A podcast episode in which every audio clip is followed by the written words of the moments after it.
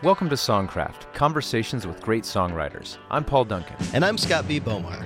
Songcraft brings you in depth interviews with the men and women who've put pen to paper, hands to keyboards, and fingers to strings to create lyrics and music that stand the test of time. You probably know their names, and you definitely know their songs. We bring you their stories. You can hear all our episodes, check out our bonus content, sign up for our email list, and contact us directly at songcraftshow.com. Also, please take a moment to like us at facebook.com slash songcraftshow and follow us on Twitter at songcraftshow. You're listening to Long Cool Woman in a Black Dress, as recorded by the Hollies and co-written by our guest on this episode of Songcraft, Roger Cook. Though he is now a Nashville Songwriters Hall of Famer, the British born Cook began his career in the UK, first making a splash on the US charts with the Fortunes' top 10 hit recording of You've Got Your Troubles. Additional U.S. singles in that era included the top 10 hits Green Grass by Gary Lewis and the Playboys, I Was Kaiser Bill's Batman by Whistling Jack Smith, and Here Comes That Rainy Day Feeling Again by The Fortunes. In 1972, Cook scored with two different versions of I'd Like to Teach the World to Sing, an international hit that began as a groundbreaking commercial jingle for Coca Cola before becoming a successful single for the Hillside Singers and then the New Seekers.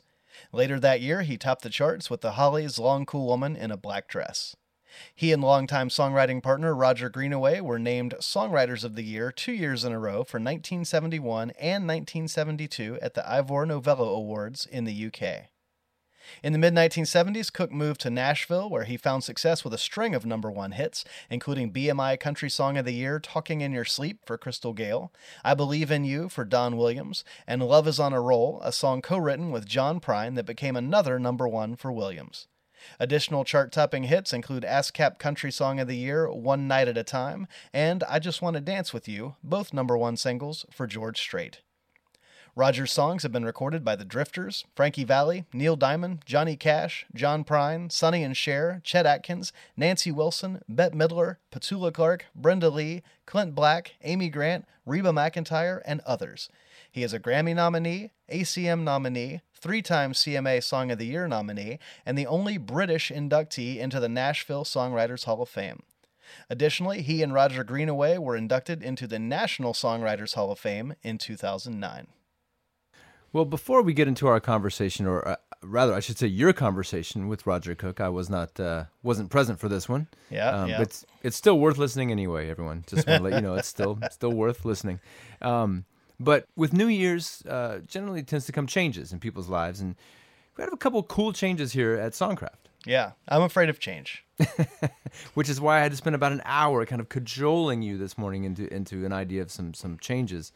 But uh, we're gonna kind of just like switch a couple format things up with the way we do Songcraft and, and have a little fun. And one of the things that we wanted to do is sort of bring some of uh, Scott's and my uh, barstool conversations, if you will, into the format of what we're doing here at Songcraft. And also broaden the conversation to you guys. We would like to interact with our listeners a little bit more.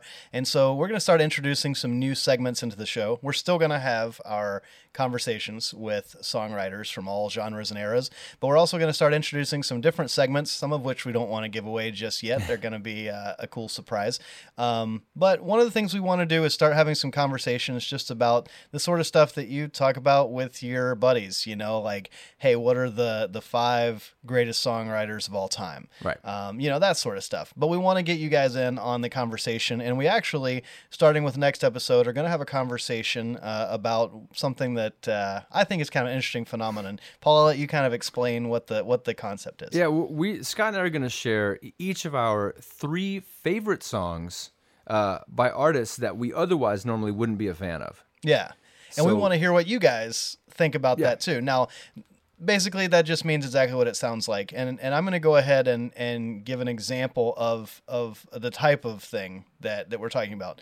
There's a song called i never cry by alice cooper and it's a beautiful ballad beautiful melody. Now i got nothing against alice cooper but frankly i don't actually know that much about alice cooper. I'm not like a shock rock guy. I'm not like you know a, a big alice cooper fan. Maybe if there was some other stuff that i heard that i might be really into it. But in general I'm a huge fan of this song, but I'm kind of like Alice Cooper is a bit of a question mark to me. So who are the who are the artists that there's a song uh, that you just love? It's one that that you know maybe just doesn't necessarily fit in with what is normally your cup of tea as a fan. Right, and this is different from guilty pleasures. Indeed. Right, that, that's a whole different thing. That's a different category. That'll Yeah. be another day. Yeah, but so we're we're each going to come up with three of them for next uh, next episode, and we're not going to let each other know ahead of time. So the uh, the aghast reactions that you hear from each one of us will be uh, absolutely genuine, Unrehearsed. unrehearsed. Um, So you guys can send us uh, some of the the, the things that uh, that you have on your mind in terms of that category. You can reach us at songcraft at songcraftshow.com. So email us like what are one or two of, of your favorite songs that kind of fit into that category. You can also find us on uh, Facebook, and we'll be tweeting about this uh, this week as well. And please respond. We want to hear what you guys have to say because this is actually a great way to start uh, Yep. debates, Yep. uh, to discover music. And it's a it's a fun and interactive way that we can all kind of be part of this conversation. You know, if we had a category for songwriter whose songs cross genres in crazy ways that you wouldn't expect them to both exist in the same catalog, Roger Cook might fit into that category. He might be the king of that category. Talk yeah. about a guy that's like dominated every aspect of popular music. Absolutely. I mean, on one hand, you've got "I'd like to teach the world to sing" from the Coke commercial, and then "Long Cool Woman in a Black Dress" on the other right, side, right, right. coming from the same writer. Yeah, yeah. So uh, Paul mentioned he was not around for this particular interview. It's not because he uh, overslept or uh, or skipped out that day. I was uh, in Nashville recently and had the opportunity to sit down with uh, a handful of writers. Actually, I, I, I spent some time with Roger Cook. Um, also spent some time with Bob DiPiero and Mark D. Sanders. So those are episodes that you'll be hearing in the future. Going to tease those a little bit there.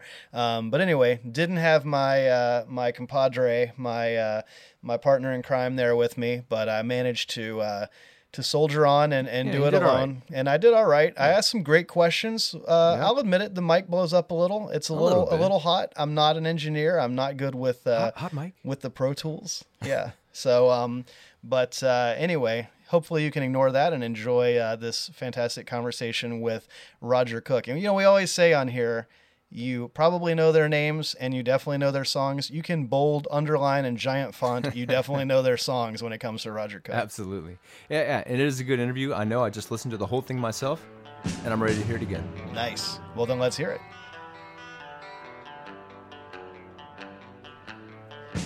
Roger, welcome to Songcraft. Thank you, Scott. It's good to be here. Yeah.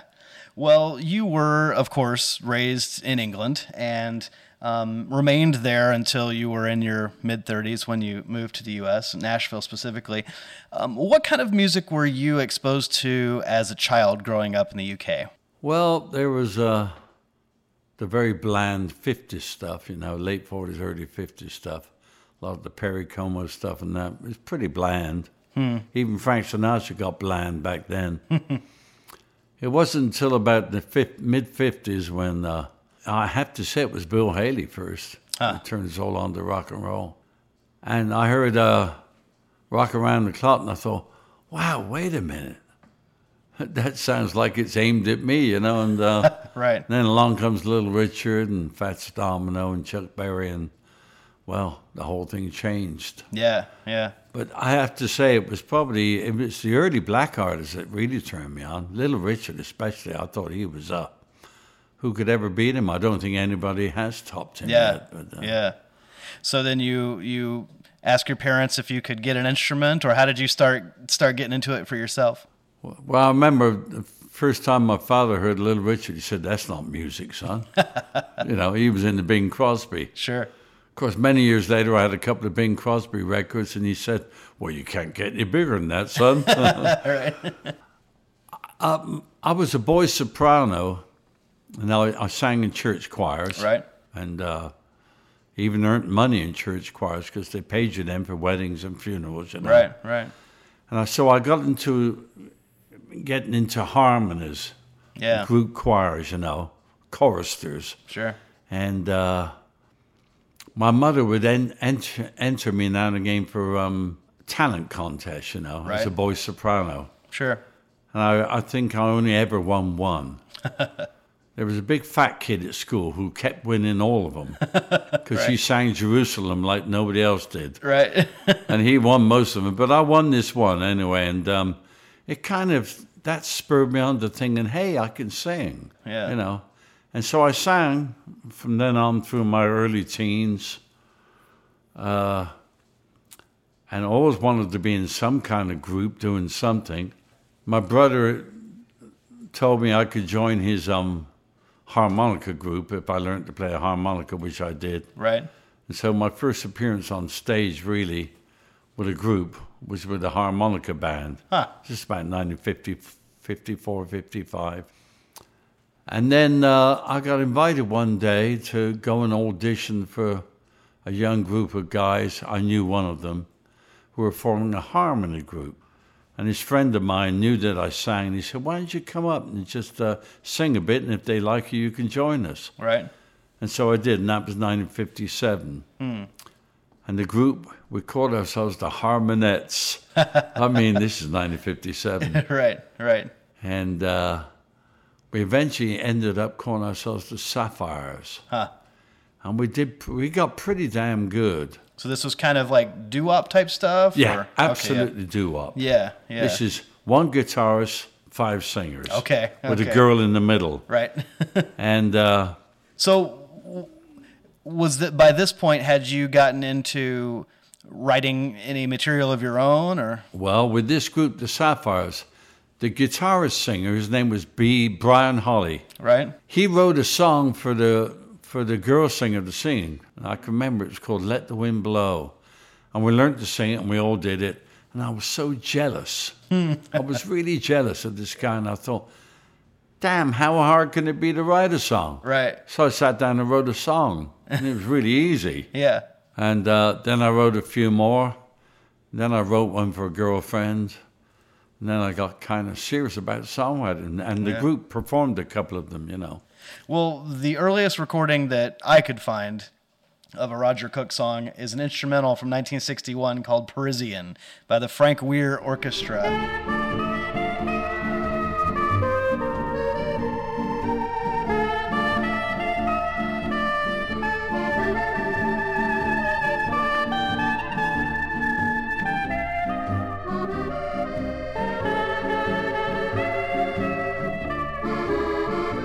That song's really, I mean, it sounds like something from an earlier era, and I'm curious, you know, how did you come up with that and wind up getting it cut? Well, I wrote that tune, and it was about 1960 when I wrote it. I played it to my then manager, who was an orchestral leader in Bristol. His name was Arthur Parkman. And he said, I like this tune. He said, I know this guy, Frank Weir. So I'll go up to London and play it to him. They played it to Frank Weir. Right? He came back to me and said, Frank will record it if he can have a third of the song and I get a third of the song. Right? Oh, I said, okay. You know, what did I know? I said, yeah, sure, you know. Right, right. I'll settle for a third of my song. And I gave them, they recorded it, and it was the first thing I ever have recorded. Uh, funny enough, it became a hit years later. Not a hit, but it became um, uh, the um, theme tune to a French TV series on a kind of detective series. Right. It became very well known. right, right, right.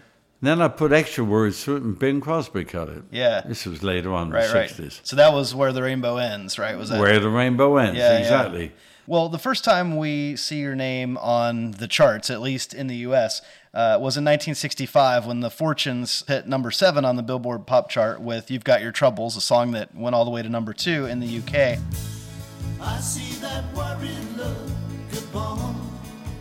your face. You've got your troubles, I've got mine. She's found somebody else to take your place. You've got your troubles, I've got mine. And that's a song that you wrote with uh, Roger Greenaway, with whom you would collaborate, obviously, for many years. How did the two of you first start writing songs together, and how did that one in particular come about? Well, he was in a group in Bristol, same 1959, 60, the same as us.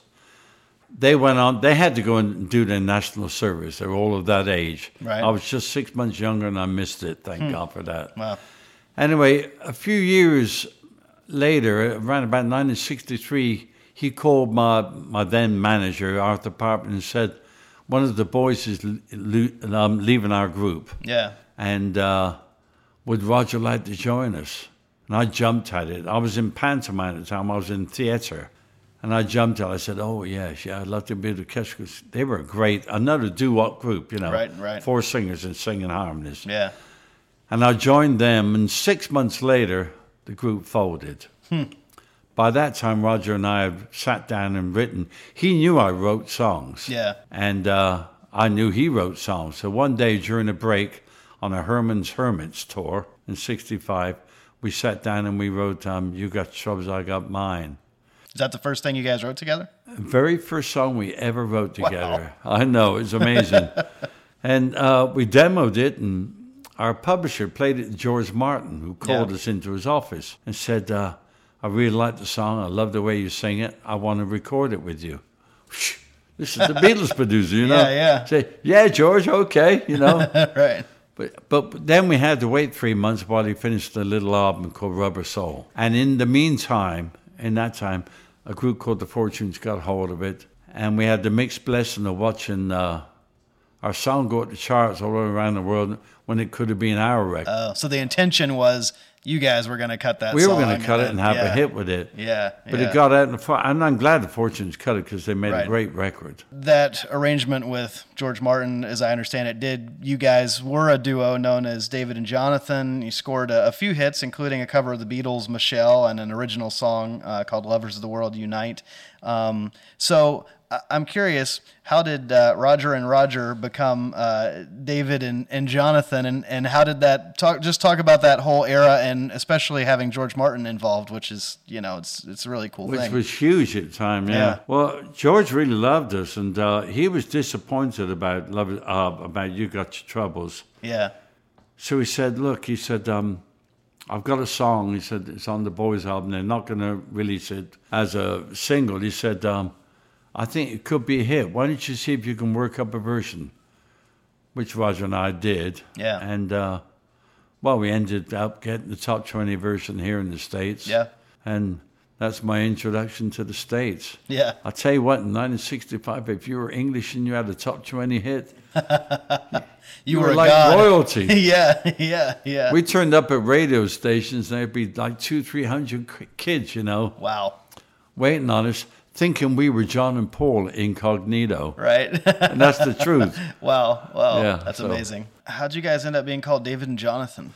Well, that was his girlfriend at the time who became his wife, Judy. He decided we couldn't be Roger and Roger. That didn't sound right. And she said, well, David and Jonathan were good friends in the Bible, you know. Right. Yeah. So yeah. why not David and Jonathan? We went, well, okay then. I mean, nowadays it sounds like we might as well, well have been called Brian and Cyril, you know. But anyway, it was so when you guys would go and like do these radio appearances and stuff, you introduced yourselves as David and Jonathan, David or and Jonathan, Wow. yeah. Wow. So who who got to be David and who was Jonathan? I had the long name because I was taller. In fact, to this day, I'm known as Big Rog, and he's known as Little Rog. Yeah. Yeah, that's what people call us. Um, Well, in 1967, Gary Lewis and the Playboys had a top 10 hit in the U.S. with a, a Cook and Greenaway composition called Green Grass. But I actually want to ask you about another song that you guys wrote, which came out the following year by Whistling Jack Smith called I Was Kaiser Bill's Batman.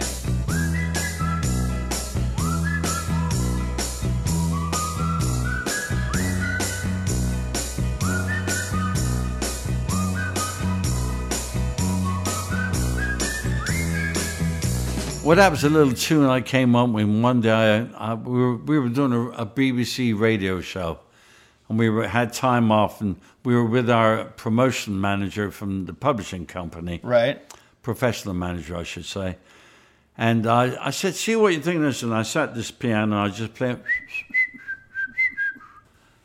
And he said, oh, that's great. I said, oh, if you like it, I'll write the lyrics out. He said, no. He said, there hasn't been a whistling hit in years. We'll make a whistling demo. it was his idea. And I said, Right. really? A whistling demo? Okay. so we made a whistling demo. And the rest is uh, a mystery. I mean, that song was a top 20 pop hit in the U.S. It was top five in the U.K., the Netherlands, Germany, Austria, Belgium. I mean, uh, Wherever it got released, Yeah, there was yeah. no lyric. Yeah. What the? Where in the heck did that title come from? Now, a Batman in English language is not Batman flying through the sky with Robin. It's um, it's like an aide de camp to a general or a colonel or something. Ah. He's it. the man who goes and fixes the coffee and gets Right. the tea and does everything. For Right, him. right. So I was um, Kaiser Bill's Batman. Is Yeah, where yeah. that came from. I called it too much birdseed. Oh yeah, Because if you whistled a lot in England, people say you've had too much birdseed. right. And I got paid for a couple of years. Yeah. Roger and I got paid on the title Too Much Birdseed. Yeah, yeah. Interesting. See, I didn't know that's what Batman meant in the UK, so I thought it was just completely bonkers. No, no, yeah, yeah. Do you know, so I played golf with somebody yesterday. They mentioned that to me, and they said, "Why Batman?" And I explained it. They said, "No, we thought you meant Batman, the Batman." That's what I thought. I was like, what a weird title. Yeah, That's funny. Well, in 1969, your songs were released by artists as diverse as Engelbert Humperdinck, the rock band Deep Purple, Florence Henderson, who would go on to be known as Carol Brady on the Brady Bunch TV show in the U.S. Uh, You were obviously writing. I mean, all of these things are, are sort of all over the place. A lot of different styles, a lot of different artists that are cutting them. Would you have described yourself in that era as kind of a, a songwriting jack of all trades, or would you have defined your approach in a particular way? I think we just wanted to write what we wanted to write. Yeah. If I wanted to write something that was uh, jazz oriented, I wanted to write that. Yeah. Yeah. I didn't want to be contained at all. Sure. The first time we kind of broke out the mold, we had a hit with um, Gene Pitney called "Something's Got a Hold of My Heart." But uh, that's the first time we kind of broke out of this poppy kind of happy mold, you know. Yeah, And got yeah. into something else. And uh, no, I always wanted to write whatever I wanted to write. Didn't want to be placed in a box. No, I didn't want to be pigeonholed, you know. Right. Just, Right. Right. Yeah, that makes sense. Well, from 1969 through 1974, you were a member of the group Blue Mink, which had four or five top 10 singles in the UK, including your debut single Melting Pot, which was co written with Greenaway and, and went to number three in the UK.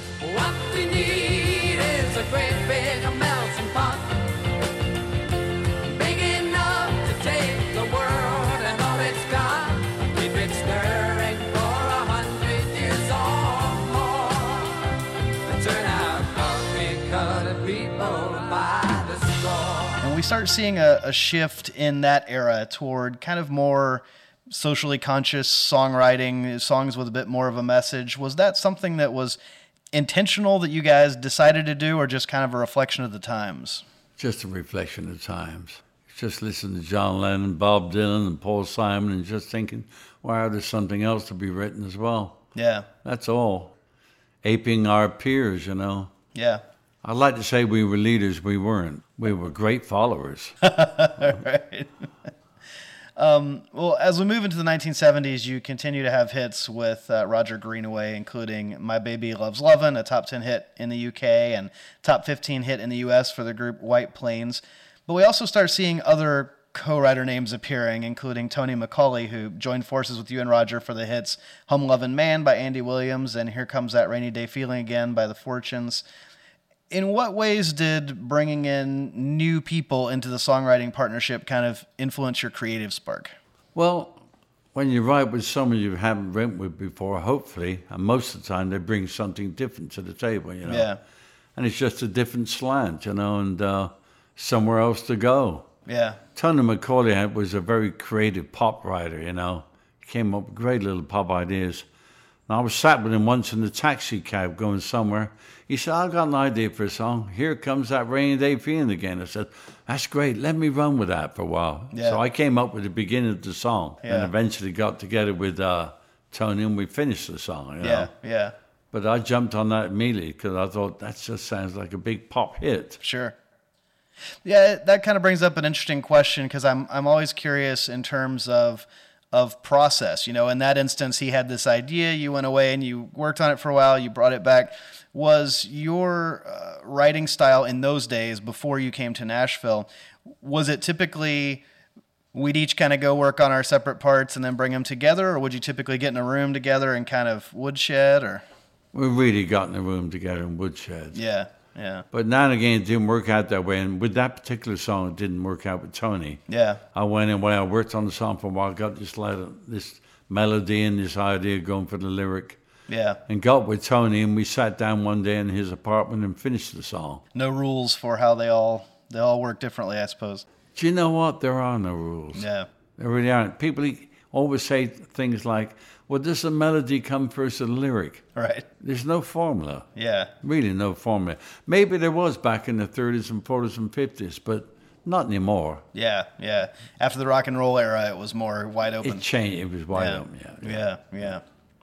Um, you and, and Roger teamed with Bill Backer and Billy Davis to write a jingle for the Coke commercial that would become perhaps the most iconic ad campaign in human history. Um, talking, of course, about I'd Like to Teach the World to Sing, which became a hit single for both the Hillside Singers and the New Seekers, with the latter version becoming a, a top 10 hit in the U.S., number one in the UK. I'd like to build the world a home and furnish it with love. Grow apple trees and honey bees and snow white turtle doves. I'd like to teach the world to sing in perfect harmony. I'd like to hold it in my arms and keep it company. I'd like to see the world for once. Uh, tell us how, how that whole thing unfolded. Well, uh, it was Bill that that came up with the idea for it's the real thing, and he had this idea, and he, he he told Roger and I about it and said we need a tune to support that, you know. Right. Well, Roger and I had a song out already that was a real dog. The melody was a pretty little melody, but uh, the lyric was pretty useless. And it had gone out as a single and flopped, and that was like two years before. And so we resurrected the tune and played it to um, Bill, and Bill said, "Yeah, that sounds good." Yeah. He liked the progression from the one chord to the two chord, or from the C chord to the D chord, Right. which we'd used in "You Got Your Troubles" and a couple of other songs. So we worked on that. So basically, Roger and I started off. We had the melody. Right. He had the little hooky thing for the commercial.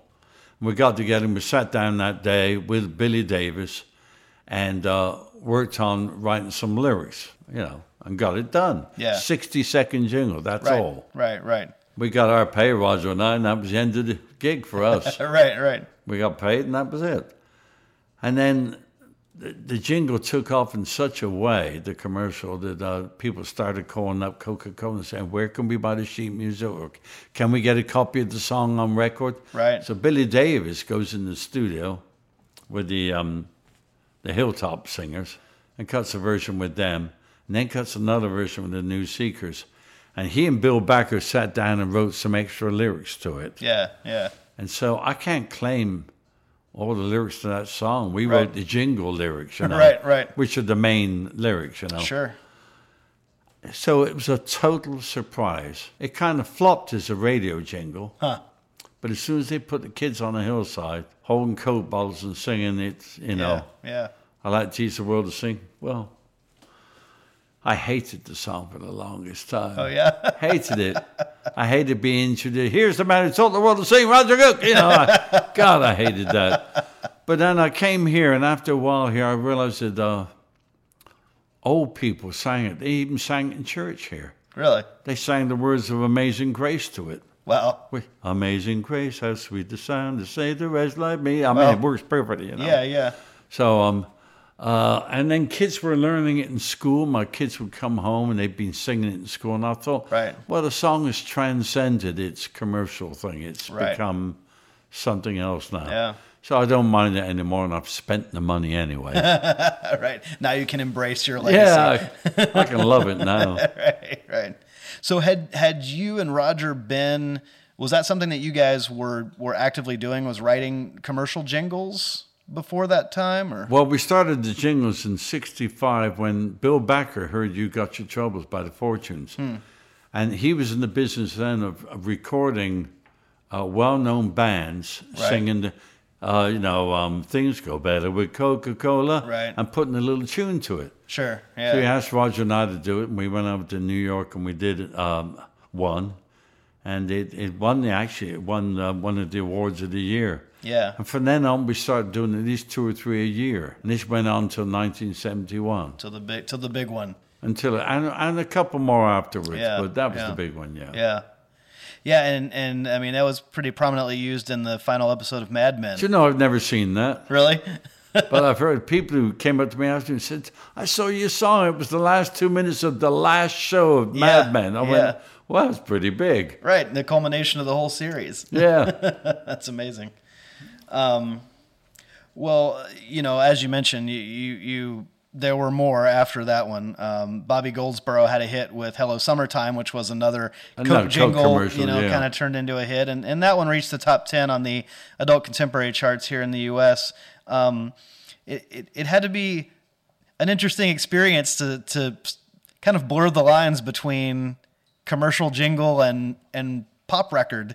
I mean, it was that something that was pretty common then, or or well, did you guys create that mold? it was just another. Uh, for us, I never even gave it a thought. It was Yeah. just um, some free money. right, right, right, We found it easy to write a sixty-second jingle because we were pop writers, you know? right, right. and so it wasn't hard. Um, no, I can't say there was any blurring of the lines there. We Yeah. just went in, went in on and carried on doing Yeah. what we were doing anyway. you know. Yeah, just another day of work. yeah, yeah. Yeah, yeah.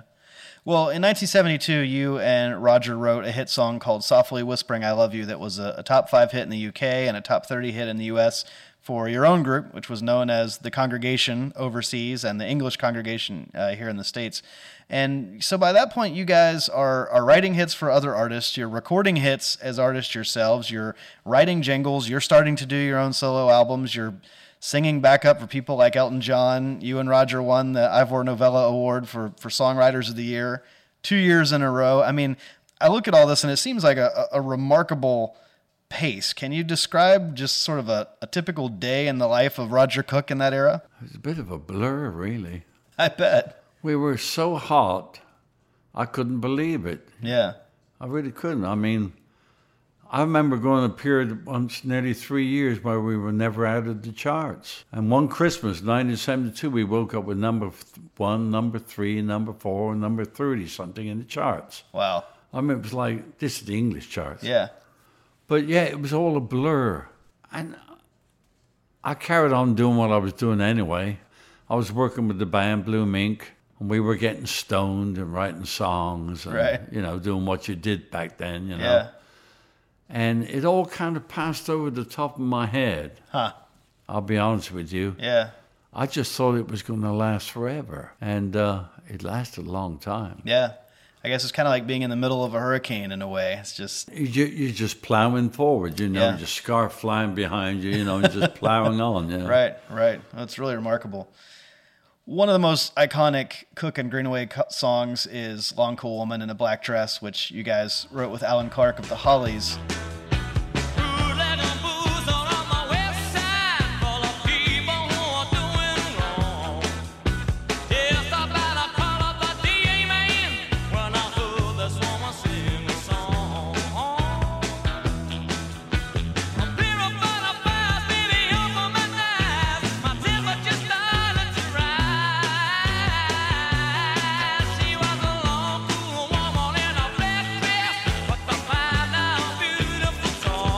That song topped the charts in the U.S., continues to be a, a staple on the radio even today.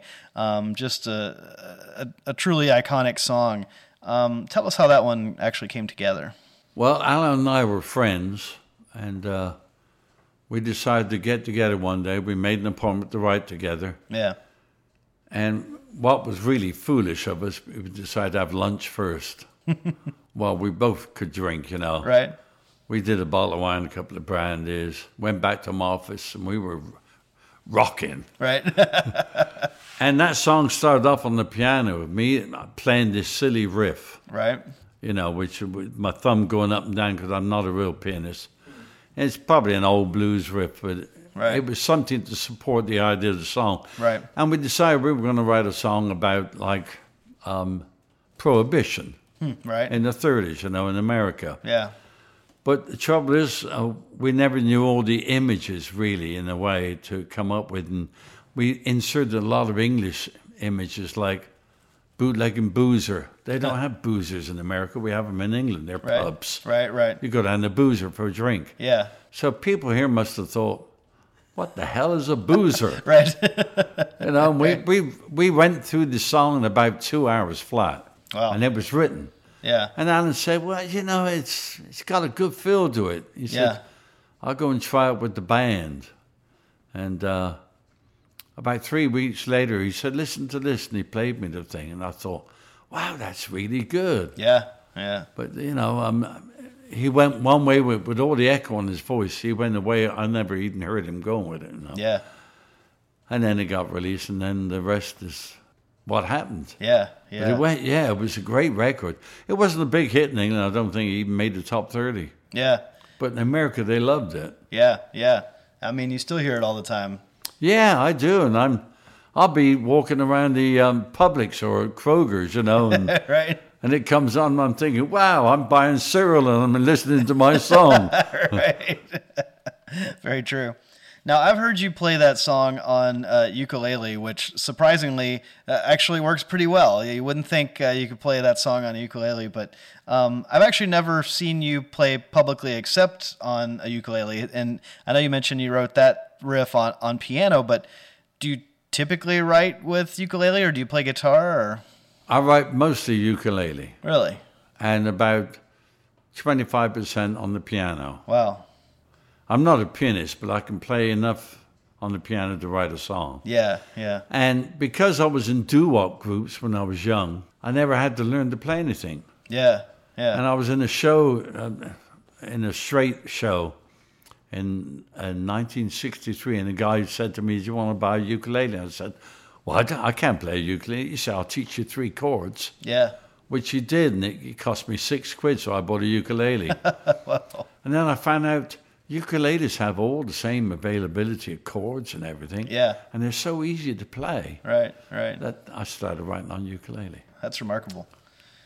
Well, I want to talk about the song Doctor's Orders from 1974. It was a, a top 10 hit in the UK for an artist named Sunny. Then it became a, a top 10 hit in the US for Carol Douglas, who recorded it with more of kind of a disco arrangement. And it reappeared in an episode of Sex in the City in, in 2000.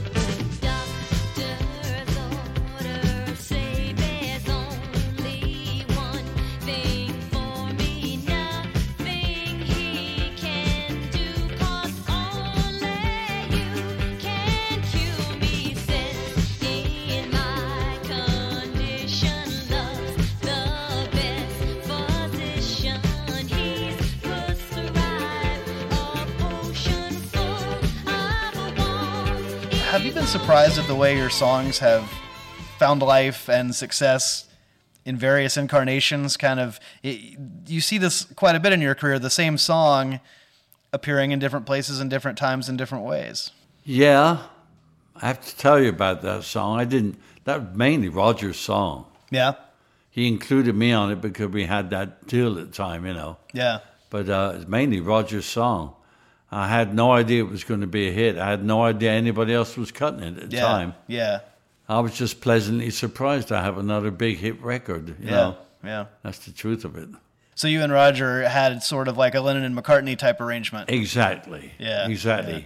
He wrote a bunch of hits. I wrote a bunch of hits, and we wrote with various people. We always combined our names because there was a power to the, uh, you know, the ar- arrangement. You know. Right, being a yeah, a- as a duo.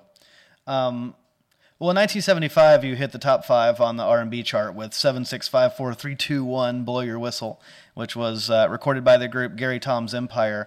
And what's unique about that song is that it's the first time we see a charting single that's credited to just Roger Cook solo without any co-writer. Um, I understand that you you parted ways with Roger Greenaway and, and moved to Nashville around that same time. Uh, what happened that, that sort of brought that successful writing partnership to an end and, and prompted you to move not only to the U.S. but but specifically to Nashville? Well, it's just it, it was it's just like the end of an era. That's all. Um,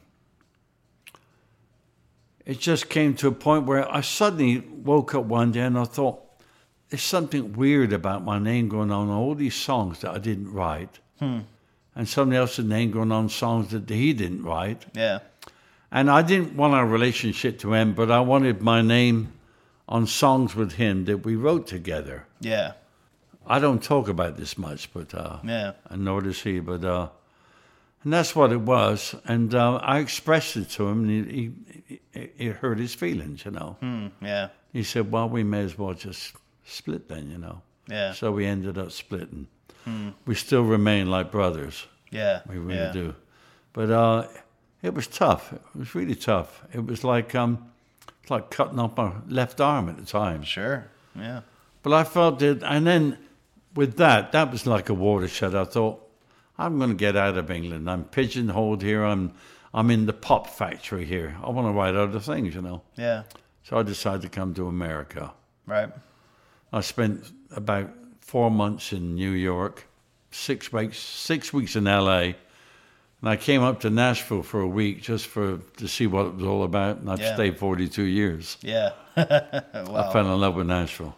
in many ways your your career can be divided between you know the English years and then the shift to country songwriting success in Nashville and that really kicked into high gear in 1978 when Crystal Gayle hit number 1 with Talking in Your Sleep that's a song that you wrote with Bobby Wood that was nominated for CMA Song of the Year. It, it won the BMI Country Song of the Year award. You've been talking in your sleep, sleeping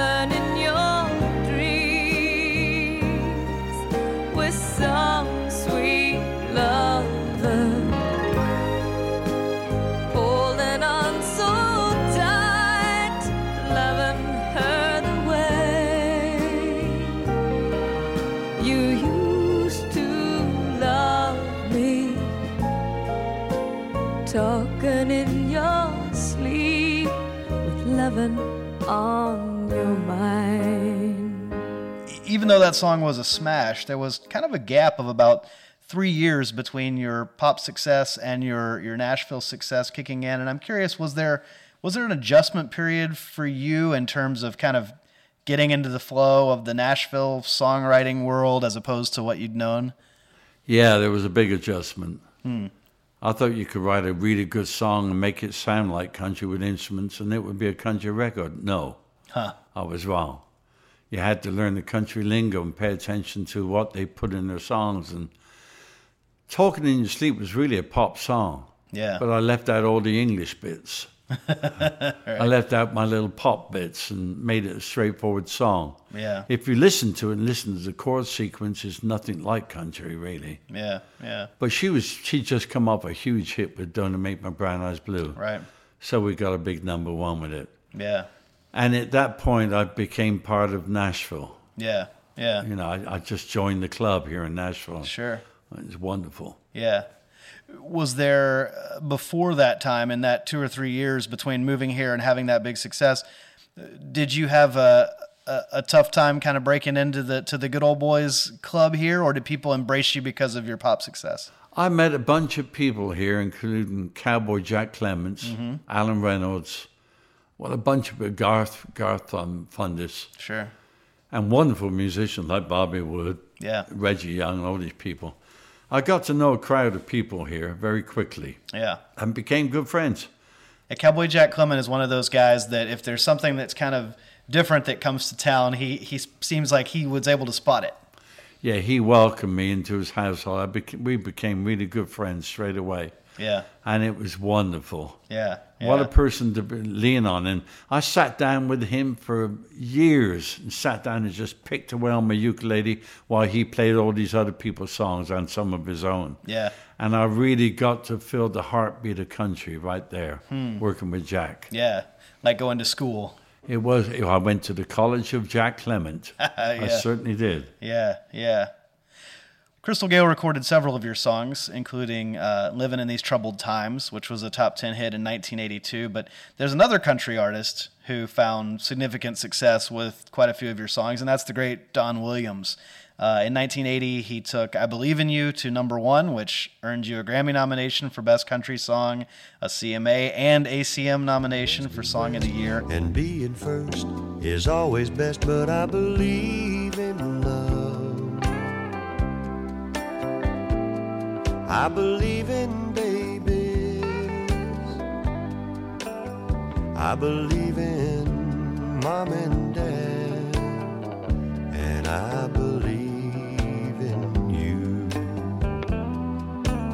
Uh, I'm a big Don Williams fan personally, and, and this song is in particular is just it's killer. I mean, I, I love this song. Um, I'd love just to hear a little bit about writing it and, and how Don ended up cutting it. Well, he he'd already cut a couple of songs of mine, but they weren't released as singles. But I was so proud to get. I can't tell you what Don Williams meant to me coming Yeah. from England, because he'd had a big hit in England, and I thought he had the best voice in country at the time. Yeah. So when I came here in- in '75, I thought if I could ever get a Don Williams record, just to cut with him. Yeah, Anyway, I sat down, I wrote that song, sat down and wrote it all by myself. And again, the lyrics were kind of full of, I don't know, full of weirdness here and there, you know, oil fields and things. It was just kind of weird. right. And one night I sat down with a friend of mine called Sammy Hogin. I said, I've got this song. I said, but the lyric doesn't, it doesn't kind of hang in there properly, not for country. Yeah, So we sat down and we smoked a doobie and we sat up till about one in the morning and straightened that lyric out, Sammy Hogin and I. yeah, And we eventually had had what uh, we took into the studio and demoed. And I remember um, Garth Fundis coming in. He was looking for Don. yeah, He came into my office. We played him that song, and it was about halfway through, and he said, Look at this. And the hairs were standing up on his arm. He said, That'd be a huge hit for Don. yeah, I said, Really? I said, Oh, good, good. yeah, And he went away and cut it, and that was that. yeah, yeah. Wow, amazing classic song. Um, well, Don Williams scored another top five hit in 1981 with "Miracles," which you wrote solo, and then he followed it up soon after with the number one hit "Love Is on a Roll," which you wrote with John Prine. Love is on a roll,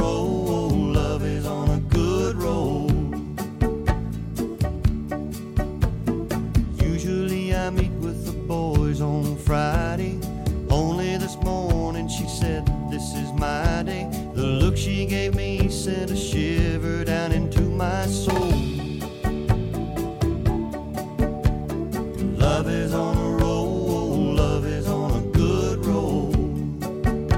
How did you and, and John meet and start writing songs together? Well, a mutual friend of ours, it became his wife actually, eventually, Rachel Peer, introduced John and I in 79. I didn't know a lot about John. Right. I knew he'd had success as a songwriter, singer, you know. Yeah, but I didn't know a lot. And um, we met at a bar called Brown's Diner one day. oh yeah, He said, Hi, Roger. I said, Hi, John. And I don't know why, you know, why you hit it off with some people, yeah, but we had so many things that we liked, both of us. He taught me to fish, and I taught him to play snooker, I like to say. anyway, um, we started writing songs, yeah, and we would sit up pretty late at night yeah, two or three in the morning writing songs, having a drink, yeah, and playing dominoes. yeah. And that song, that was one song that came out of it. And funny, I'll tell you the story about that song is um, I got with um, Garth Fundis calls me one day and I was at my office. He said, Have you got anything for Don? We're in the studio. And he said, uh, We really need an extra song. Yeah, I said, I've got a song I think you might like. I said, But we haven't demoed it yet. yeah, He said, Well, can you play it on your ukulele? I said, Yeah, yeah, I'll come over and play it. So I went over and sat down with Don and Garth and I played Love's on a Roll on my uke. And Don said, I like that. We'll cut that this afternoon. well, They cut it that afternoon. Three weeks later, three weeks later, the record came out. Within a couple of weeks, it went to number one. wow, He was big. Yeah. Now, that doesn't happen anymore. no, That's the old days. you yeah, know. that's the fast track. That was awesome. Wow, that's amazing. Probably not a lot of songs in Nashville that have been pitched in person via ukulele. Yeah, not a whole bunch, I'll bet. right. Well, another song that you and, and John Prine wrote together is "I Just Want to Dance with You," which John did cut that one in the in the mid '80s, and then George Strait revived it as a number one hit and, and CMA Song of the Year nominee in, in 1998. I got a feeling that you have a heart like mine. So let it show, let it shine. If we have a chance to make one heart of two, and I just wanna dance with you. I wanna dance with you, twirl you all around the floor. That's what they intended dancing for. And I just wanna dance with you. What can you tell us about that one? Only that John and I wrote it. We wrote it at my house one day. And at the time, I thought it was a really good song. I thought, boy, that's as catchy as hell, you know? Yeah. So uh, we went in the studio and did a demo of it. And John did his version, and I did a demo. Right. And we waited 14 years to get a cut on it. And uh, eventually, John's manager played it to um, George Strait's manager, Yeah. who played it to George. And George went, Oh, yeah, yeah, I like that. And we waited 14 years to. Yeah. get that cut. and then it goes to number one for three weeks. Right, right. I yeah. mean, so who knows? you never know what, where they're going to come from. No. Well, whether it be Crystal Gayle or, or Don Williams or George Strait, it seems that there have been a handful of artists who have returned to the Roger Cook songbook repeatedly. And, you know, before George had his big hit with I Just Want to Dance with You, he hit number one with One Night at a Time in, in 1997. Um, and that was named ASCAP's Country Song of the Year. Um, so obviously you, you struck gold a, a couple times with George, just like you had with Don and, and Crystal before that. Um, when you are writing songs, obviously we know the story on a couple of those Don Williams tunes, but in general, when you are sitting down to write a song, do you think of a specific artist or have a specific thing in mind, or do you just kind of do what you do and then figure it out?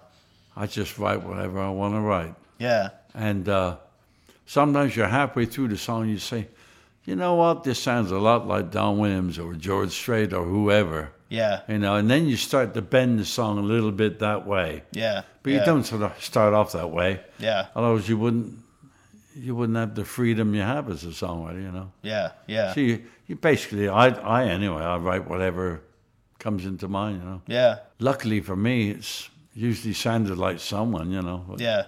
Well, you said earlier that you write every day, and Just about every day. do you do that in a in a disciplined i'm right from this hour to this hour type of thing or you get or you tend to get ideas each day and you just kind of take time when you get them and, and go mess around with something I set a time for writing always. I like to start at 10 in the morning. okay And most people will join me on that. Some people say, well, that's a bit bloody early, you know.